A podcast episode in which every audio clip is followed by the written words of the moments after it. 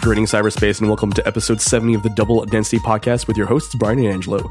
Double Density, your home to tech tales and paranormal primers. Now, first things first, Angelo, I need to make a declaration. You are already well aware of this, but I am particularly sick with a very uh, bad strain of some kind of cold or flu. I don't know what it is.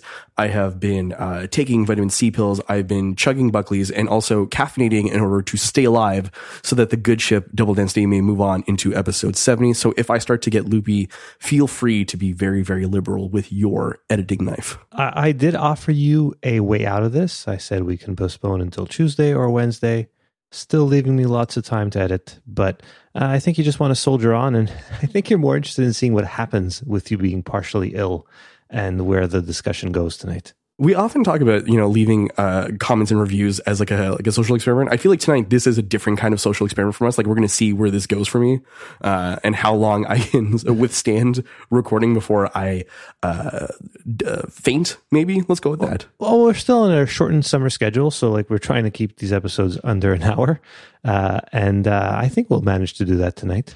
That's true. So, what have you been doing since the last time we spoke, last episode? Because I feel like you want to tell the people something. Well, I had uh, the fun, uh, pleasure, and honor to uh, co host RGBA with uh, Tyler Menard as Alex was on vacation. And he said, Hey, you want to do the show with me? I'm like, Sure. So we did the show. It's out already for you to go listen. Episode 99, actually. Quite, quite honored to be in uh, their pre 100th episode. Right. And it uh, lasts about a half hour. It's perfect. I uh, really enjoyed myself because it's weird hearing your co host interact with other people when you're not there, as evidenced by you listening to me and TJ talk about the Anarchist Cookbook, right? So, uh, you know, it's kind of fun to uh, see each other spread our wings because we really want each other to win at the end of the day, I feel. Yeah. And it's funny that within a day, uh, two podcasts came out with us co hosting with someone else. Oh, that's a very good point, actually. Yeah. So you recorded uh, night one and then, like, the next day pretty much dropped. Yeah, because I'd just come back from vacation, and uh, as people know, we record a little bit before these episodes come out. And uh, but Tyler managed to turn around that episode in like a day and a half. Right, which we can do. We just feel like it's a little too much work to do um, on a continual basis. Yeah, we uh, like we've mentioned before, the, the, podcast is a fun hobby for us, and this uh, editing can take quite a while. So I just do a bit every night, and then uh, I have it ready for you by the weekend. Speaking of things you're doing a little bit every night, last week you dropped the bombshell on me that you did not buy a new hard drive but or a cloud service, but you bought yourself a Nintendo Switch. So how's it been uh, like week one or like week one and a half of owning a Nintendo Switch?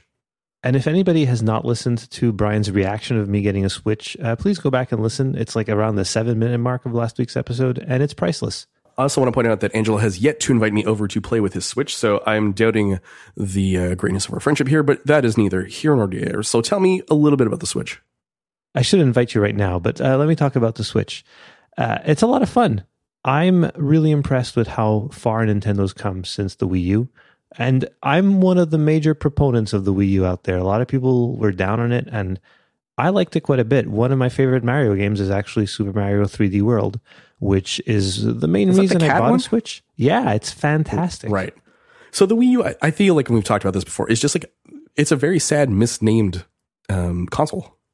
Yeah, and also like the the way it um, it's kind of clunky feeling. The the gamepad is huge. It works. It's neat, but it, doesn't feel as sturdy as the Switch. That's something I noticed right away. Is when I pick up a Switch, it, it feels like substantial. Maybe that's because everything's in that handheld piece of equipment whereas with the Wii U it's just a like a plastic bubble that has like the screen in it but the guts of it are mostly in the Wii U itself. The games are great on the Wii U but the Switch just feels better. Like uh, the the way you interact with it.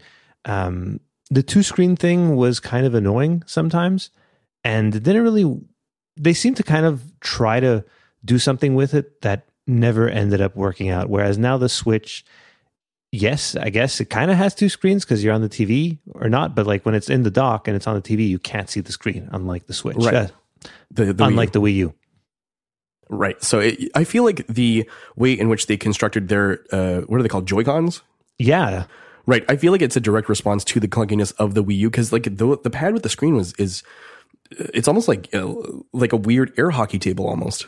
It really is. Um, it's funny. My my son uh, has been not really playing with the Switch as much as like he's in the last week since we got a Switch he's become much more excited about the Wii U all of a sudden. So we wanted to play Mario Odyssey, and now he's been playing uh, Mario Kart. We bring the Wii U upstairs, and he he uses the the gamepad while my daughter and I are playing Mario Odyssey. So he's Okay. playing Mario Kart, and we're playing Mario Odyssey. Although mostly we've been playing Mario Odyssey together. I haven't played that game alone. It's uh, it's basically uh, my kids want to finish it with me, Right. and they control Cappy, and I control Mario, and it's really really good. Are you looking forward to Splatoon 2? Do you care at all? My kids really want to get Splatoon 2. Um, I may get it. It's just games are really expensive. Yeah, they are. And also, like Nintendo's launching this like online play system, right? I I, I think it's on a monthly basis. I'm not quite sure. I like, don't, I haven't. I've heard it. Well, I haven't know. Listen to the specifics of it. So if you have those, could you Well, I. I know about it actually. So I, I kind of looked into it. I think it's under fifty dollars a year for Canadians. So if you pay, you can pay by year, and it's like uh, I think it's forty bucks or something. It's really not that expensive. But the only thing is that they've mentioned the capability to play NES games with other people. But the only one they've shown so far is Super Mario Brothers 3, which is a turn-based two-player game. It's not a co-op game. Yeah, and so it's going to launch with ten and no, with twenty NES games, and they've mentioned the uh, ten of them. Uh, Mario Brothers three among them, Super Mario Brothers. I think uh, Balloon Fight is in there. There's a bunch of games. Uh, they're going to slowly be announcing more, uh, and now you can play online for free. When that comes out, you're going to have to pay to play online with Splatoon two. Uh, I'm thinking of getting that game though because it looks really nice. I never ended up getting Splatoon for the Wii U though. Did you ever play that? Uh, very, very briefly. Yeah, it was super fun. Yeah, people seem to really like it. But the game I've been playing the most alone is Shovel Knight, which I believe you are familiar with. Yes, so I played that on the PlayStation 3. I played the first DLC pack where you could play as like Plague Knight, I think. And I don't know if you know this, but they're still going to be releasing DLC. Really, the version I bought is called uh, Shovel Knight Treasure Trove. So it comes with the Plague Knight DLC as well as a Spectre Knight DLC. Uh, these are the bosses we're talking about in the game. Now, uh, did you finish it? Yes, I finished the original quest. so I didn't finish the whole thing yet. I'm I think I'm like six bosses in. I know I got the achievement for halfway done and I did two more bosses after that or three. And I've got a bunch of the relics and uh, so if people don't know what we're talking about, look look up Shovel Knight. I'm going to post a great YouTube video by someone named Mark Brown, who I've recently discovered and probably would have made my top five YouTube channels at this point, um, because he does fall into the category of under 500,000 subscribers, and he really goes through games uh, carefully. I think he's a game designer, if I'm not mistaken, but he talks about what Shovel Knight gets right with the nostalgia thing because it's something I've thought of, and he mentions it very clearly in the video how we often kind of look back on 8 bit games or 16 bit games and make them better than they were in our brains. Do you know what I mean? Yeah, like when you're a kid, the excitement and the enjoyment of games uh, certainly has like a certain tinge to it that when you return to it as an adult doesn't necessarily uh, hold true for a lot of these games. Well, you remember the graphics being better, the control being better, the sound being better, everything being easier to deal with. But the truth is, a lot of the controls, the the way things worked, uh, the difficulty in these games was really badly tuned in some cases. Yeah, and I feel like what Shovel Knight does really well. So, to anyone, I, I feel like we need to, to very briefly describe a game. Shovel Knight is a sprite-based 2D platformer where you go through a series of levels in order to complete quests. But what the game does geniusly is that it um, sort of scales up properly in terms of of difficulty. Right. So at the beginning, you get to learn how to do certain techniques and beat certain bosses, and as you acquire new items and new um, ways to move, it's the game sort of uh, ratchets up the challenge factor. Yeah, and you can make it as hard or as easy as you want. Well, sort of. It is really hard, but uh, the way the checkpoints work, it's kind of interesting. Is that you can use the checkpoints, but if you want, you can farm them for gold and gems, and break your checkpoint, so you get money for it. You get lots of money for it, but then you don't have that checkpoint anymore. Right. So it's kind of a gamble. Yeah, uh, and uh, being the forty-year-old gamer I am now, who has lost his reflexes and is not very good, I uh, take every checkpoint I can. Do you feel scared about going back to the original Mega Man games for the NES, like the one through six? I know you've mentioned briefly playing that, but uh, ha- like beating it, I guess would be the best way of putting it. Have you um, had any luck with that? Well, I, I played Mega Man 2 with the kids, and well, they didn't play it because it's really hard, but I, I beat it with them. Um, however, the RetroPie does have sta- save states, making Oh, it a go. lot easier. Right. I can't remember what stage it is, but you know where you're falling and there's those laser beams that can Yeah. destroy you. You got to go quick on. Yeah. Yeah. That is really hard. And having to start that over all the time would have driven me crazy. So every time I passed a block of lasers, I would do a quick save. Another game that kind of reminds me of is is Ducktales, right? So I don't know if you know this, but Ducktales was like remade in 2013 or 2014. Yeah. uh, yeah. Have you played that? The remake? I never ended up playing the remake. I did go back and play the original on um, the the original RetroPie. Capcom game, you mean? Yeah. Yeah, the on the RetroPie. And I forgot, but the music in that game is fantastic. It really is. That and the remake too. So I have played through the remake many times trying to get all the trophies. And uh, it is a very enjoyable experience. It's one of those games where you can pick it up and there are certain very hard moments in terms of uh, getting certain achievements unlocked. But by and large, going through the game is is pleasant. It doesn't take too long. Uh, it does get a little more difficult towards the end, but it's definitely like a worthwhile experience. And I feel like Shovel Knight kind of falls into that category too. And I kind of wanted to ask you like a very quick question. Um, and I have kind of a theory behind this, and I kind of wanted to discuss this with you. Um, why do you think that um, sprite based and not polygon based games um, still are so popular um, beyond the nostalgia factor? Because I kind of have a theory about this. Well, before you we go on, it's funny you mentioned Ducktales because uh, the last thing I downloaded in Apple Music is the soundtrack to Ducktales remastered. Really? Oh, that's super interesting. Yeah, I, I've been really into video game music lately for some reason. Uh, mostly nerdy jazz reharmonizations of old video game music, but still uh, video video game music nonetheless. And I somehow, for some reason, have been listening to the Dust Brothers soundtrack to the Fight Club movie, but I don't even know why. Uh, I just, uh, it was something I listened to as a teen, and over the last like week or so, I've really gotten into it, and I can't even like explain why I've decided to return to that. Well, that's the joy of music is you sometimes you just listen to stuff and you don't know why. Being an awkward teen. Yeah. Now, why do uh, 2D games have such an interesting draw to people still?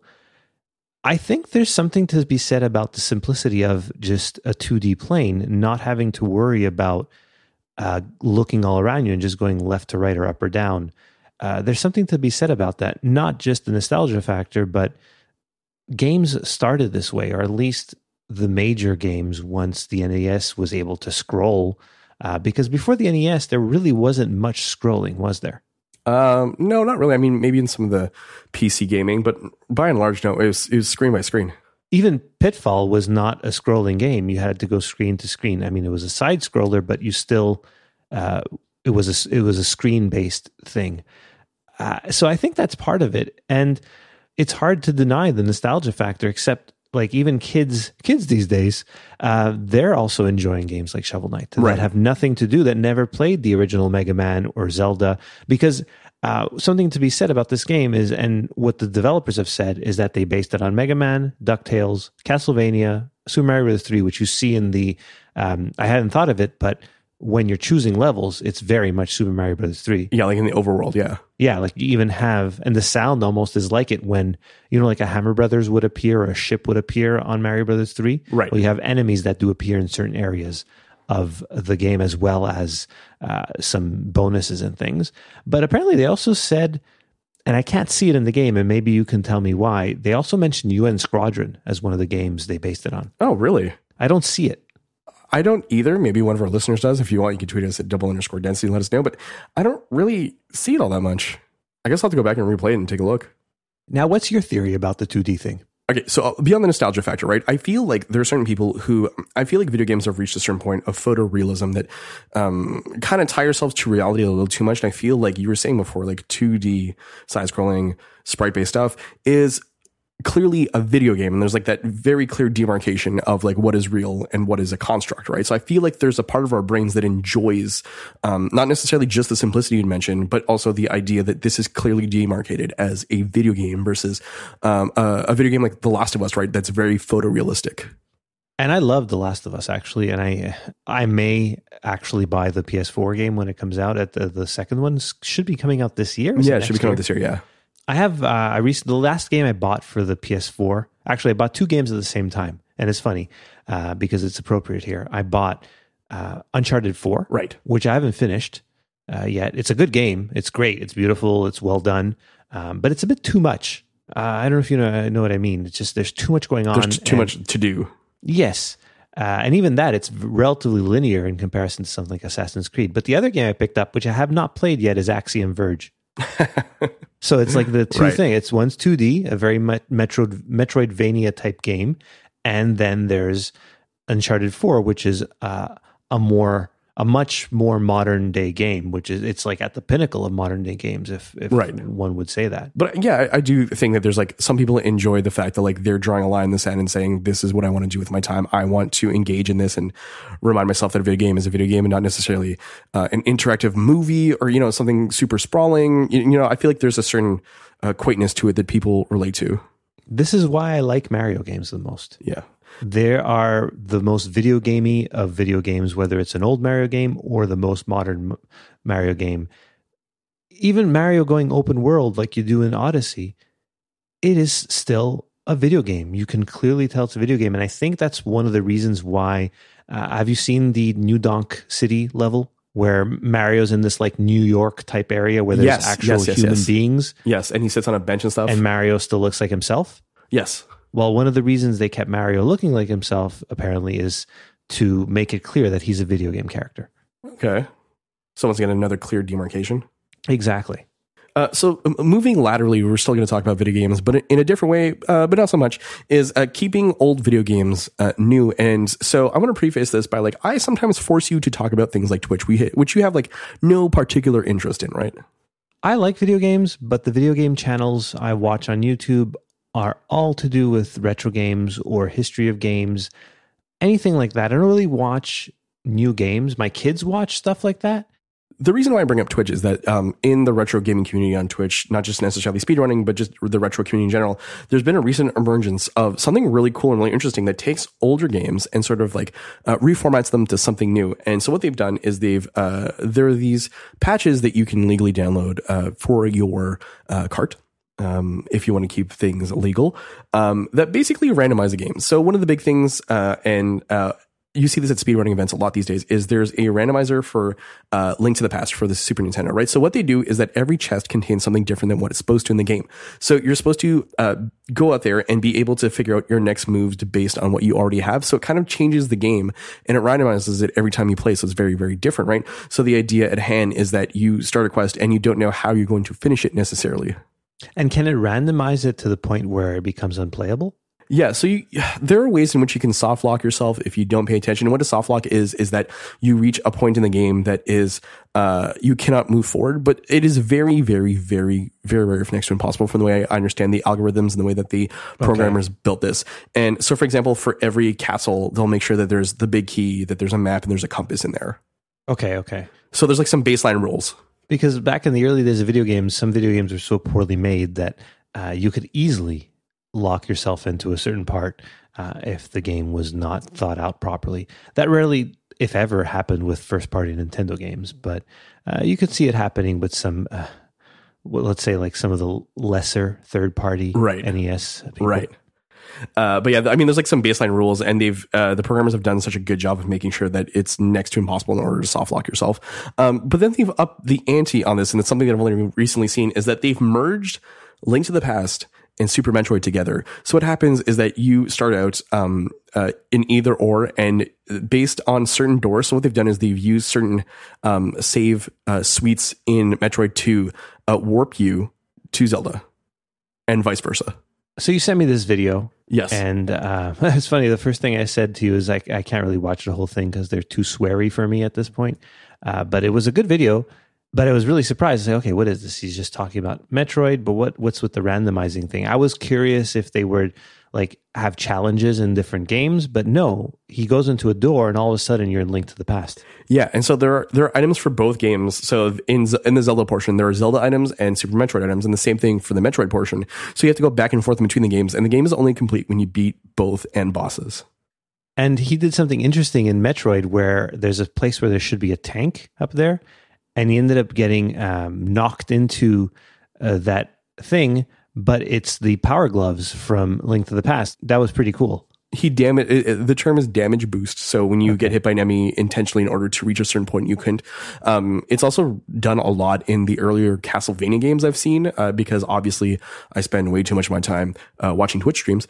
Uh, but it's a super interesting technique and it kind of forces your brain to be like okay i have the following items. And the thing is that like they're not in sequence or in order right? So they get the gloves which you're not supposed to get for a little while in zelda. So you can go and do certain things but he doesn't have a sword for the first little while either right? So he's got to be careful of all the enemies yeah, it's it's really an interesting concept.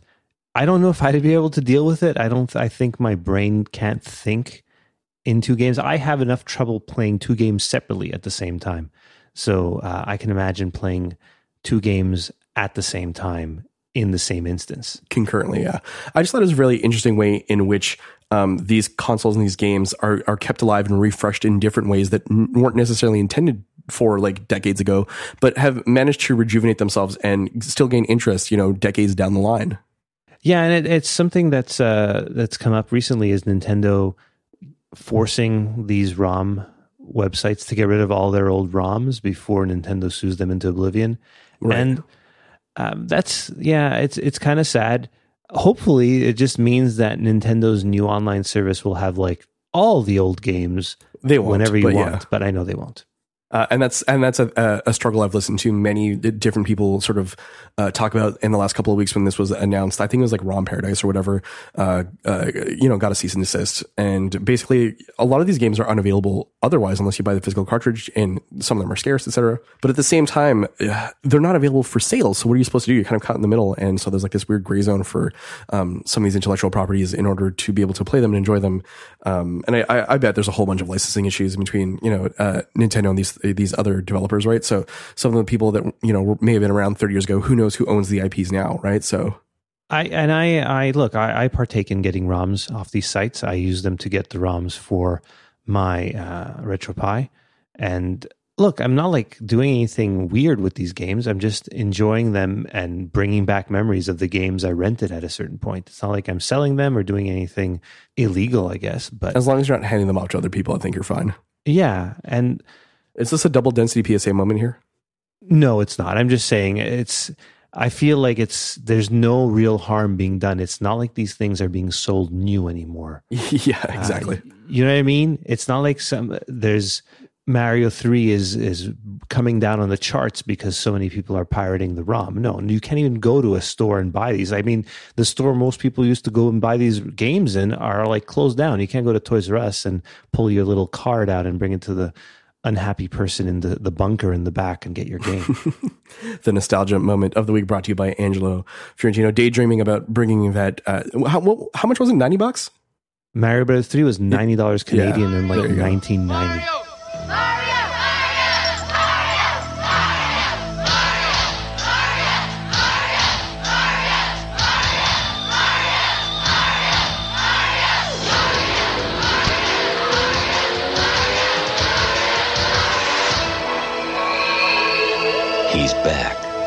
Had to do was ask Super Mario Bros. 3 from Nintendo. Now you're playing with power.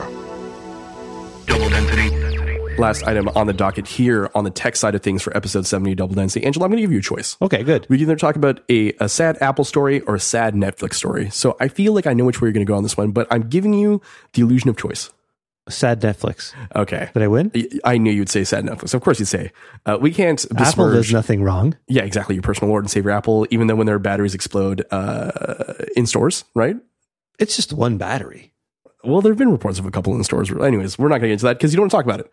You can go look it up. We'll put the we'll put the link in the show notes. Uh, we definitely will. So, okay, so a sad Netflix story. So Netflix is slowly starting to emulate cable TV, and what I mean by that is that they're slowly inserting promos uh, of their own shows uh, in between. So if you're watching like two episodes, they'll put the a promo um, that some people are claiming is skippable and some people are claiming is unskippable uh, for their own shows in between episodes.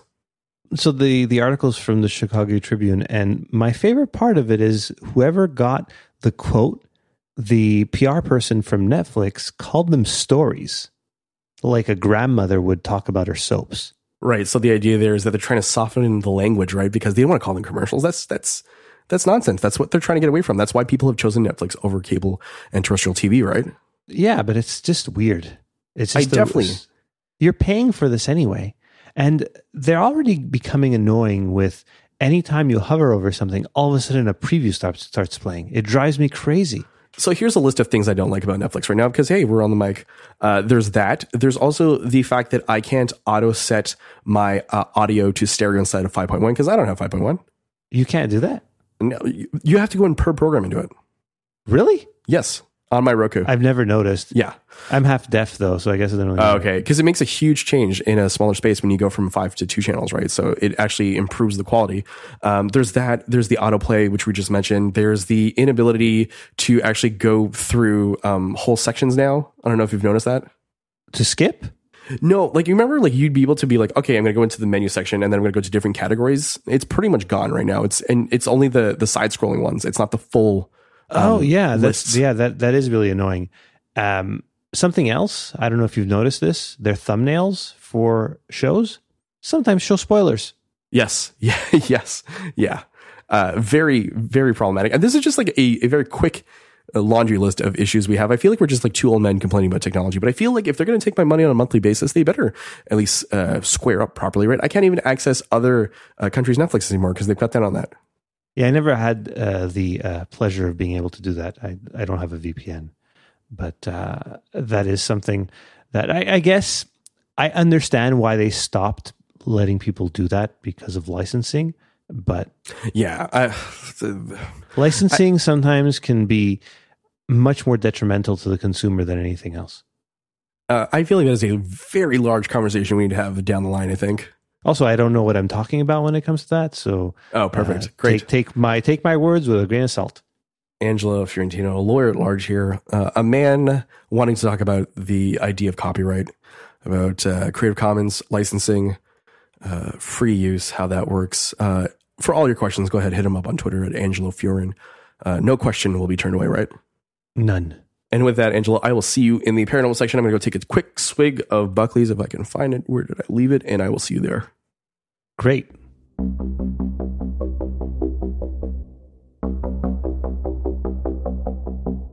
Hello, all you curious creatures out there. I'm Amber Ray. And I'm Andrew McKay, and we are the hosts of Into the Portal. If you like myths, legends, history with a paranormal twist, join us every week as we explore lesser known mysteries of our world and beyond. You can find us on iTunes, Google Play Music, and all other major podcast platforms, and at intotheportal.com, your gateway to the bizarre. The only question is do you dare peer into the portal? Welcome back to Double Density. As always, we are switching gears from tech to the paranormal. The first story on the docket this week is one of political intrigue. It is one of uh, very high importance to certain people. It is an Associated Press story all about how the German government has no plan in case they ever have to deal with aliens. Now, why is the German government the one single, singled out here? Does this mean other governments have ideas in place for what to do when aliens land, or is it just because it came up somewhere? I feel like it came up in the Commons, and uh, so like the opposition leader brought this up during a session, and then the government said, "quote There are no protocols or plans for possible first contact with alien life." They also uh, also believe their first contact on German territory is extremely unlikely based on today's scientific knowledge, and that's a direct quote. So, based on the scientific knowledge that we're probably um, too far away from any other civilizations to make contact, or that they would probably just go straight to like North America, Right. White House lawn. That's where they would go. Is Right. that what scientists think? I, that's a really good question. I don't know if it's based on uh, geopolitical reasons, uh, masquerading as scientific reasons, or actual literal scientific reasons. Or the aliens look like fish and they just go to like an aquarium or the ocean first. See, that's okay, okay, okay, okay. So this is one of my favorite things to think about. Um, I do believe that we humans have this fallacy to believe that aliens would want to talk to us first, and I'm saying we as humans. Wasn't that like the whole premise of Star Trek 4? Yes, with the whales. Yeah. Yeah, so uh, Star Trek Four, they believe uh, that the whales are the most important people uh, on Earth. Yeah. And to bring things to a full circle, though, um, strangely enough, I feel like this is two different stories, like stuck to one, because the second half of the article covers the fact that the Little Prince has been translated into Klingon. Yeah. What a weird. I, I think he just didn't have enough to say because the article is literally four short paragraphs. Right, but I mean, this is just a brief that you'd stick into the like a side panel of a newspaper on the A section, like the news section. I don't know why they're like, you know, selling a two for one here. he had nothing else to say about the aliens. So uh, I love the image they put. Is that somebody getting beamed aboard a UFO? It's sort of like our logo, isn't it? Yeah, a little bit. Can we sue? Uh, no, but we can stick a diskette in there, call it a brand new work because Okay. we're talking about copyright before and just claim it as our own. It's fine. Yeah, it's fine. go. Good, good. It's a it's a derivative work. It's fine. It's like a ROM. yeah, yeah, exactly. Speaking of UFOs, though, you claimed uh, and you completely forgot about this, and I don't understand why because I feel like it is the bread and butter of our show. But you may have had a UFO encounter. Okay, so I didn't have a UFO encounter. It's just I knew exactly what I was seeing. But when I saw it, I said to myself, hey, people would mistake that for a UFO quite easily. And at Disney World, kids can buy, or adults if they want, these balloons that are giant Mickey ears, but inside you see a flashing light. And some poor kid must have lost his, and it was floating in the sky, but it looked like a pulsating ball in the sky, just floating there and moving in a strange pattern. I guess because of the wind up there. Like one of those classic fireball UFOs that have been reported. Yeah, and it looked very much like a UFO. And I tried to capture it on video. Uh, I, I took a video of it. I think I shared it with you. And it's not You a very yeah. good video because it was No, kind of not. far away and at night, so it's not super clear. But, But you tried to keep it steady, and I respect that. I did. I I was with my family. I said, "Hey guys, I got a I, podcast duty calls," and uh, my friend was with us, uh, he listens to the show, so uh, they were cool with it. So they walked ahead, and I took a video right near the stocks in uh, Liberty Square. And your wife and kids were nonplussed. No, uh, well, no, my daughter was like, "Oh, hey, is that a UFO, Daddy? It's perfect for your podcast." Oh, there you go. So she could maybe become our assistant researcher in time. Yeah, maybe one day. Um, she was already looking at area. Uh, what was she calling it? She wasn't calling it Area 51. She was calling it Sector 51, Oh, which is much more uh, nefarious sounding. it sounds very futuristic. Yeah. Area 51, I, I like like low key between you and I and whoever's listening. I always felt like kind of sounded like a like a parking lot. Yeah. Just go park at the end of Area 51 next to the alien bodies. yeah, exactly. I just I you know it's kind of of a little bit of an unassuming name, and then sometimes I you know in my mind I think these things. Uh, also because I'm on Buckley's, so Yeah. You're slowly deteriorating. Uh, next story, Brian. uh, this one's a little bit more somber. Uh, I do believe like this time last year we were covering the uh, infamous blue whale game, right? That appeared on social media, um, basically throughout Europe and Asia, where it was a series of challenges and it led to uh, a number of children unfortunately killing themselves um, as the end of the challenge progresses, right? Because it starts innocuous and then it gets it gets more and more sinister. And uh, something closer to home to us actually is that Longueuil, which is a um, so Montreal is an island, right? And Longueuil is located on the southern shore across from the St. Lawrence River.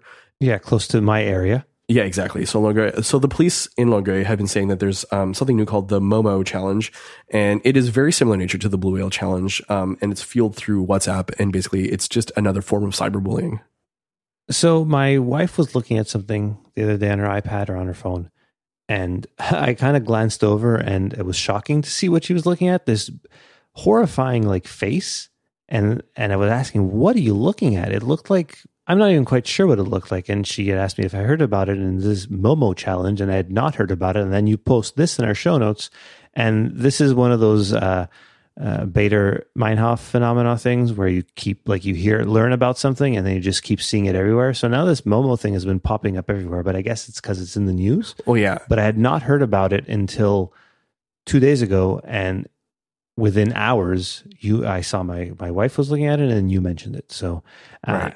just the image, if you want to go look it up, I haven't. I'm not gonna. It's not in the article I'm going to post in the show notes, but you can look it up. It's a really scary face yeah, it is. It and is. it talks to you. It tells you things that uh, you feel no one else would know, even though it's all stuff that's been posted on social media. Right. And it's just the idea of reformatting what is already out there in ways in which it seems surprising to you, right? And, you know, teenagers' brains aren't fully formed. Uh, they're very susceptible to this kind of thing. They're, uh, I, I'd argue that teenagers are irrational emotionally, right? Yeah, uh, look, I see that with my kids growing up, and I and teenagers, their hormones are going bonkers. So it's even worse at that point. Are you excited? Probably Oh not. yeah, I'm super stoked. Just offer your daughter when she turns 12, like a, a pack of smokes and a bottle of Jack Daniels and see where this goes and maybe teach her a lesson I don't think so. that being a teenager is bad. I will not be taking parenting advice from you just yet, Brian. Please don't. Please don't. It's the Buckley speaking. Uh, but yeah, I, I, feel like it's it's unfortunate that like it, it, seems continual, and as we continue on through this social media age, that th- there are various nefarious ways in which you can now get to people that you traditionally couldn't. Like you, like if someone wore a mask like this and came up to you and said these things, you probably wouldn't feel as affected. No, because it's like whatever. But if you're on your phone chatting with your friends, and then all of a sudden this pops up and seems to know about you, well, that's much more startling and frightening, especially because you're alone at that point. You're not out in the world. You're in the comfort of your own space and something's invading that space. Yeah, and I feel like that isolation factor is um, very, very big. I was watching this whole video about um, the incel movement uh, on the weekend, and I feel like at the end of the day, like uh, how you can defeat these kinds of things is literally through walking away. And I mean that literally like going out and taking part in the world.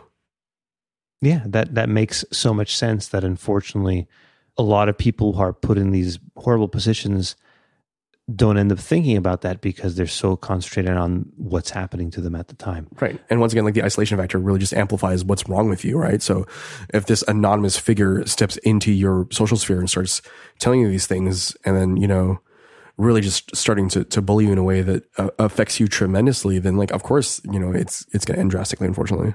Yeah. We, uh, we really brought down the tempo here. Yeah. Well, look, I'll, I'll lighten up the mood here. All right. Following up on our haunted house stuff from the end of last week's episode. Right. So have you looked in the area to see if there are any haunted houses in uh, your part of the world? Possibly mine. Okay. All right. I want to hear about this. Go on. So my wife and daughter were upstairs sleeping. My son and I uh, it was early Sunday morning. We're playing Super Mario Odyssey. I heard a loud bang and I felt it underneath me. So something happened in the basement. And then I heard water rushing. What? Yeah, that's not good, right? When you hear no. water rushing in no, your basement. So I thought, what just happened? Was it a megalodon? It wasn't megalodon. It's a callback from last week for you folks out there uh, enjoying double density out here. I run downstairs to the basement and it's coming from the bathroom and there's not like, I mean, the bathroom's the bathroom. There's a shower, a sink, and a toilet. So the top of my toilet tank has been knocked off and water is just spewing out of it. Wow. So did you just stop to take a selfie? No, I oh. rushed to turn off the the valve. So, but there was like a good inch of water in the corner already. It was just, wow. yeah, it, it was rushing out super fast because I live in a relatively new neighborhood. So the water pressure is incredibly good here. So good for showers, you're saying? Great for showers, even two floors up on the top floor of the house. And you figured out how to take a shower? Uh, yes, I've remembered. I haven't burned myself since. Perfect. I'm just checking up on you because I care about you. And so the toilet is right next to where the water comes into the house. So it's the pressure is really strong. So it's coming out. What happened is that, um, do you know how a toilet works, Brian? Sort of? Yes. In, ter- you mean in terms of water flow? Yeah. Yeah. So there's a fill valve, right? That tells when the water level will stop. Yes. And sometimes the toilet runs when you hear like when something's not quite right with the fill valve, maybe, and you kind of jiggle the handle or whatever. I used to, uh, uh, embarrassingly enough, I used to work at a pharmacy and there was a, uh, there was a customer toilet that I was in de facto charge of like fixing a lot because people would screw around with it and the valve would be busted a lot and the chain would be busted uh, like on a regular basis. So I'd go in there with like a paper clip for a little while and try to fix it because my boss was too cheap to actually fix it. Yeah, because uh, fill valves are whopping twenty dollars. Uh, yes. A few weeks ago, or a few months ago, at this point, I guess I kind of moved the fill valve to make sure that it would stop running.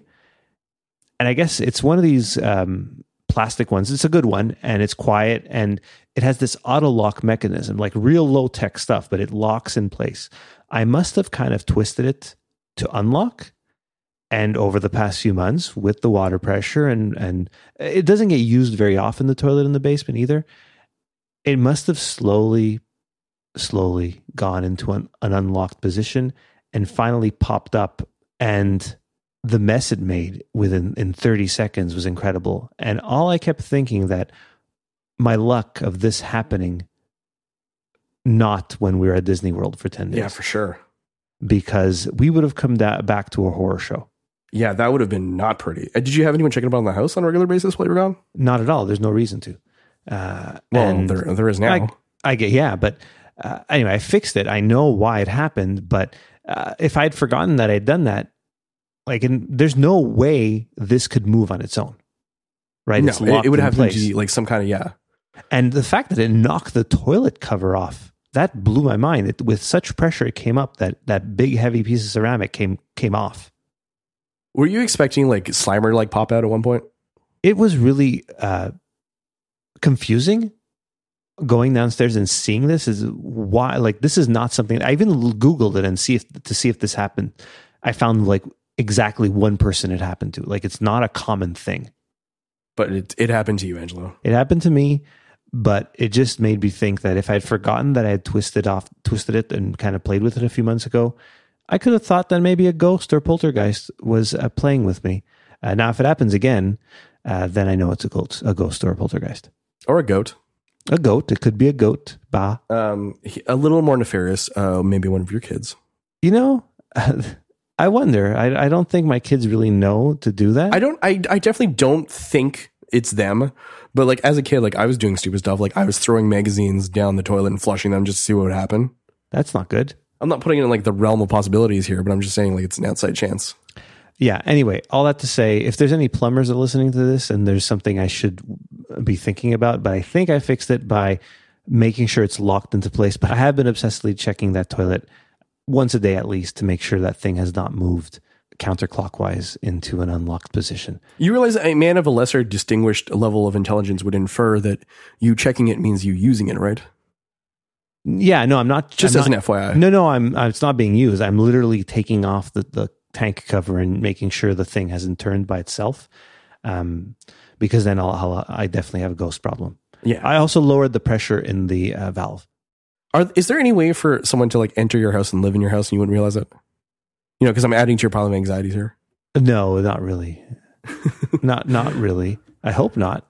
The door's locked. Switching from one kind of sea creature to another, the last story on the docket this week is a people.com article you linked me to about a really strange hairy sea monster uh, found in Russia. You brought up a good point. It looks less like a sea monster and more just like a pile of garbage. It looks like shredded paper and plastic hung out. Like it looks like a like like ten thousand plastic straws just strewn together. Now, have they have they figured out if it was at one time alive? Like I can't understand what it is. Yeah, I don't know what it is. Also, uh, just to point something out to you, like this was originally reported in the Siberian Times, so I don't know if I'm going to take that with the full weight um, of a newspaper record necessarily. The Siberian Times. Um, I love that all the pictures are from Pinterest. Uh, yeah, pretty much. Well, I mean, because it's cheaper to source it that way, right? I guess. But yeah, there's a two minute video um, in the people.com article. Take a look at it. It's uh, it's basically like they're walking around the body and wondering what it is. Um, I don't know. I don't know. It, it could look like plastic. It could be a gigantic bunch of polar bears stuck together somehow. Uh, probably not though. Uh, so basically, in the Siberian Times article, uh, they described that the most interesting thing to me is that the creature is covered with tubular fur. Um, so tubular hair um, is hollow and similar to like a fiber optic cable. Um, is the same kind of hair that you find on a polar bear. That's interesting. I just learned something new. Uh, I- the weird thing is like you can't make heads or tails of this. Like this is just a blob of of like there's no discernible eyes, ears, and mouth or anything, right? No, it's a guy literally poking at it with a stick. Wouldn't you Uh, love to have that job? By the way, just you're the dude who gets to poke the new creatures and see what happens. Yeah, but uh, I think they kind of ascertain that it's just like a part of a whale. Yeah, it looks like it could be like a, just a detached piece of a much larger creature too. That's what I'm saying. It's like it's so um, singular in shape and, and uniform in the way that it looks. Is like it doesn't really have the kinds of features you'd expect as a standalone creature, right? No, I. I think it's it's just a something, a part of an animal, a huge animal, likely a whale, that kind of mixed with garbage and deteriorated, and that's all it is. Unfortunately, nothing super exciting. I mean, unfortunately, it's no Dogman, so I doubt that there's going to be anyone out there rushing to write paranormal romance stories about this large um, mass, whitish mass of uh, of uh, existing creature. Yeah, and uh, I think this uh, this this article did its job though because it's super clickbaity, and we clicked on it. The sad thing though that I'm really sad about is that, that, that there's no, like no comment section because I feel like people.com would probably have like a lot of really interesting folks trying to comment on things. And unfortunately, this is not the case uh, over here because I really want to know what housewives in uh, like a rural America think about this thing. Yeah, is not is people not one of your go to sites of the day? Uh, definitely not a top hundred. I'd very comfortably say. Do you still go to sites? Or do you like just absorb news through Twitter? Yeah, I go point? I go through sites. Like I'll go through like news sites, I guess, and take a look and see what's around, especially like niche stuff. I I am so old. I use an RSS reader. No, well, they're gonna die out soon enough, anyway. So I know I'm sad about that because it's such a nice way to get news. What is your reader of choice? Uh, it is literally called Reeder. Oh, with uh, but uh, R E E D E R. It's a oh. Mac app and iOS app. Uh, so what you're saying is that you enjoy puns, you enjoy uh, simple things that are about to go out of style, and you enjoy uh, weird blobs. And were a paranormal romance story to be written about this blob, would you read it? No, I wouldn't. And it's not a. It's. It would be a horrifying story at that point. It's not even romance anymore. It's it's a horror story. Love comes in different shapes and sizes, and I feel like you don't understand it. And with that, I'm going to call this episode to a close, Angelo, before we get weirder and nuttier. How does that sound?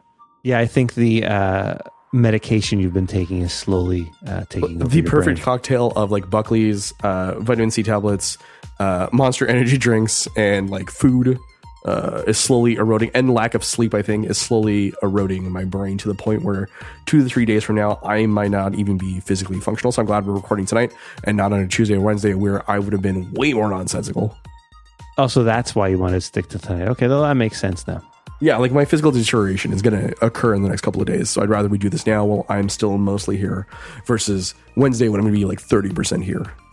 Well, that's good. Then I'll I'll spend the rest of the week just uh, checking up on my toilet to make sure it's not going to explode again. We each have our own burdens to bear here, Angelo. It literally exploded, density. Brian. I know, crazy. I know, I know. You've we've talked about this. You didn't take any pictures, so I don't believe it. But uh, I, I I'm sorry, dude. I don't know what to say. My son ran upstairs, two flights of stairs, to his mother who was sleeping, and told the toilet exploded. Uh, so imagine waking up to that and it being very truthful is your your kid wasn't lying. No, he wasn't.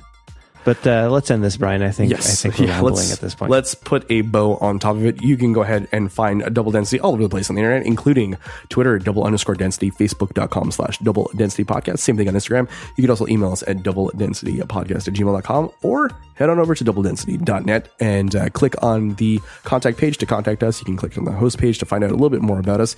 And then um, right on the uh, front of the site, you can find out the different services by which you can actually subscribe to us. So we're on, you know, Spotify, Google Play, um, Apple Podcasts, uh, Stitcher, Castro. I'm probably missing like 10 or 12 more, but uh, Podbean, uh, you know, we're out there. Just use your podcast player and download the show. All right, folks, tune in next week as I presumably return to full health and find a new excuse as to why I spend my time on this podcast rambling. Angelo, it's been a pleasure. Thanks for putting up with me. Same here, Brian. Let's go check some toilets. See you, dude. See ya. Sorry, I'm burping. It's really awful. Um,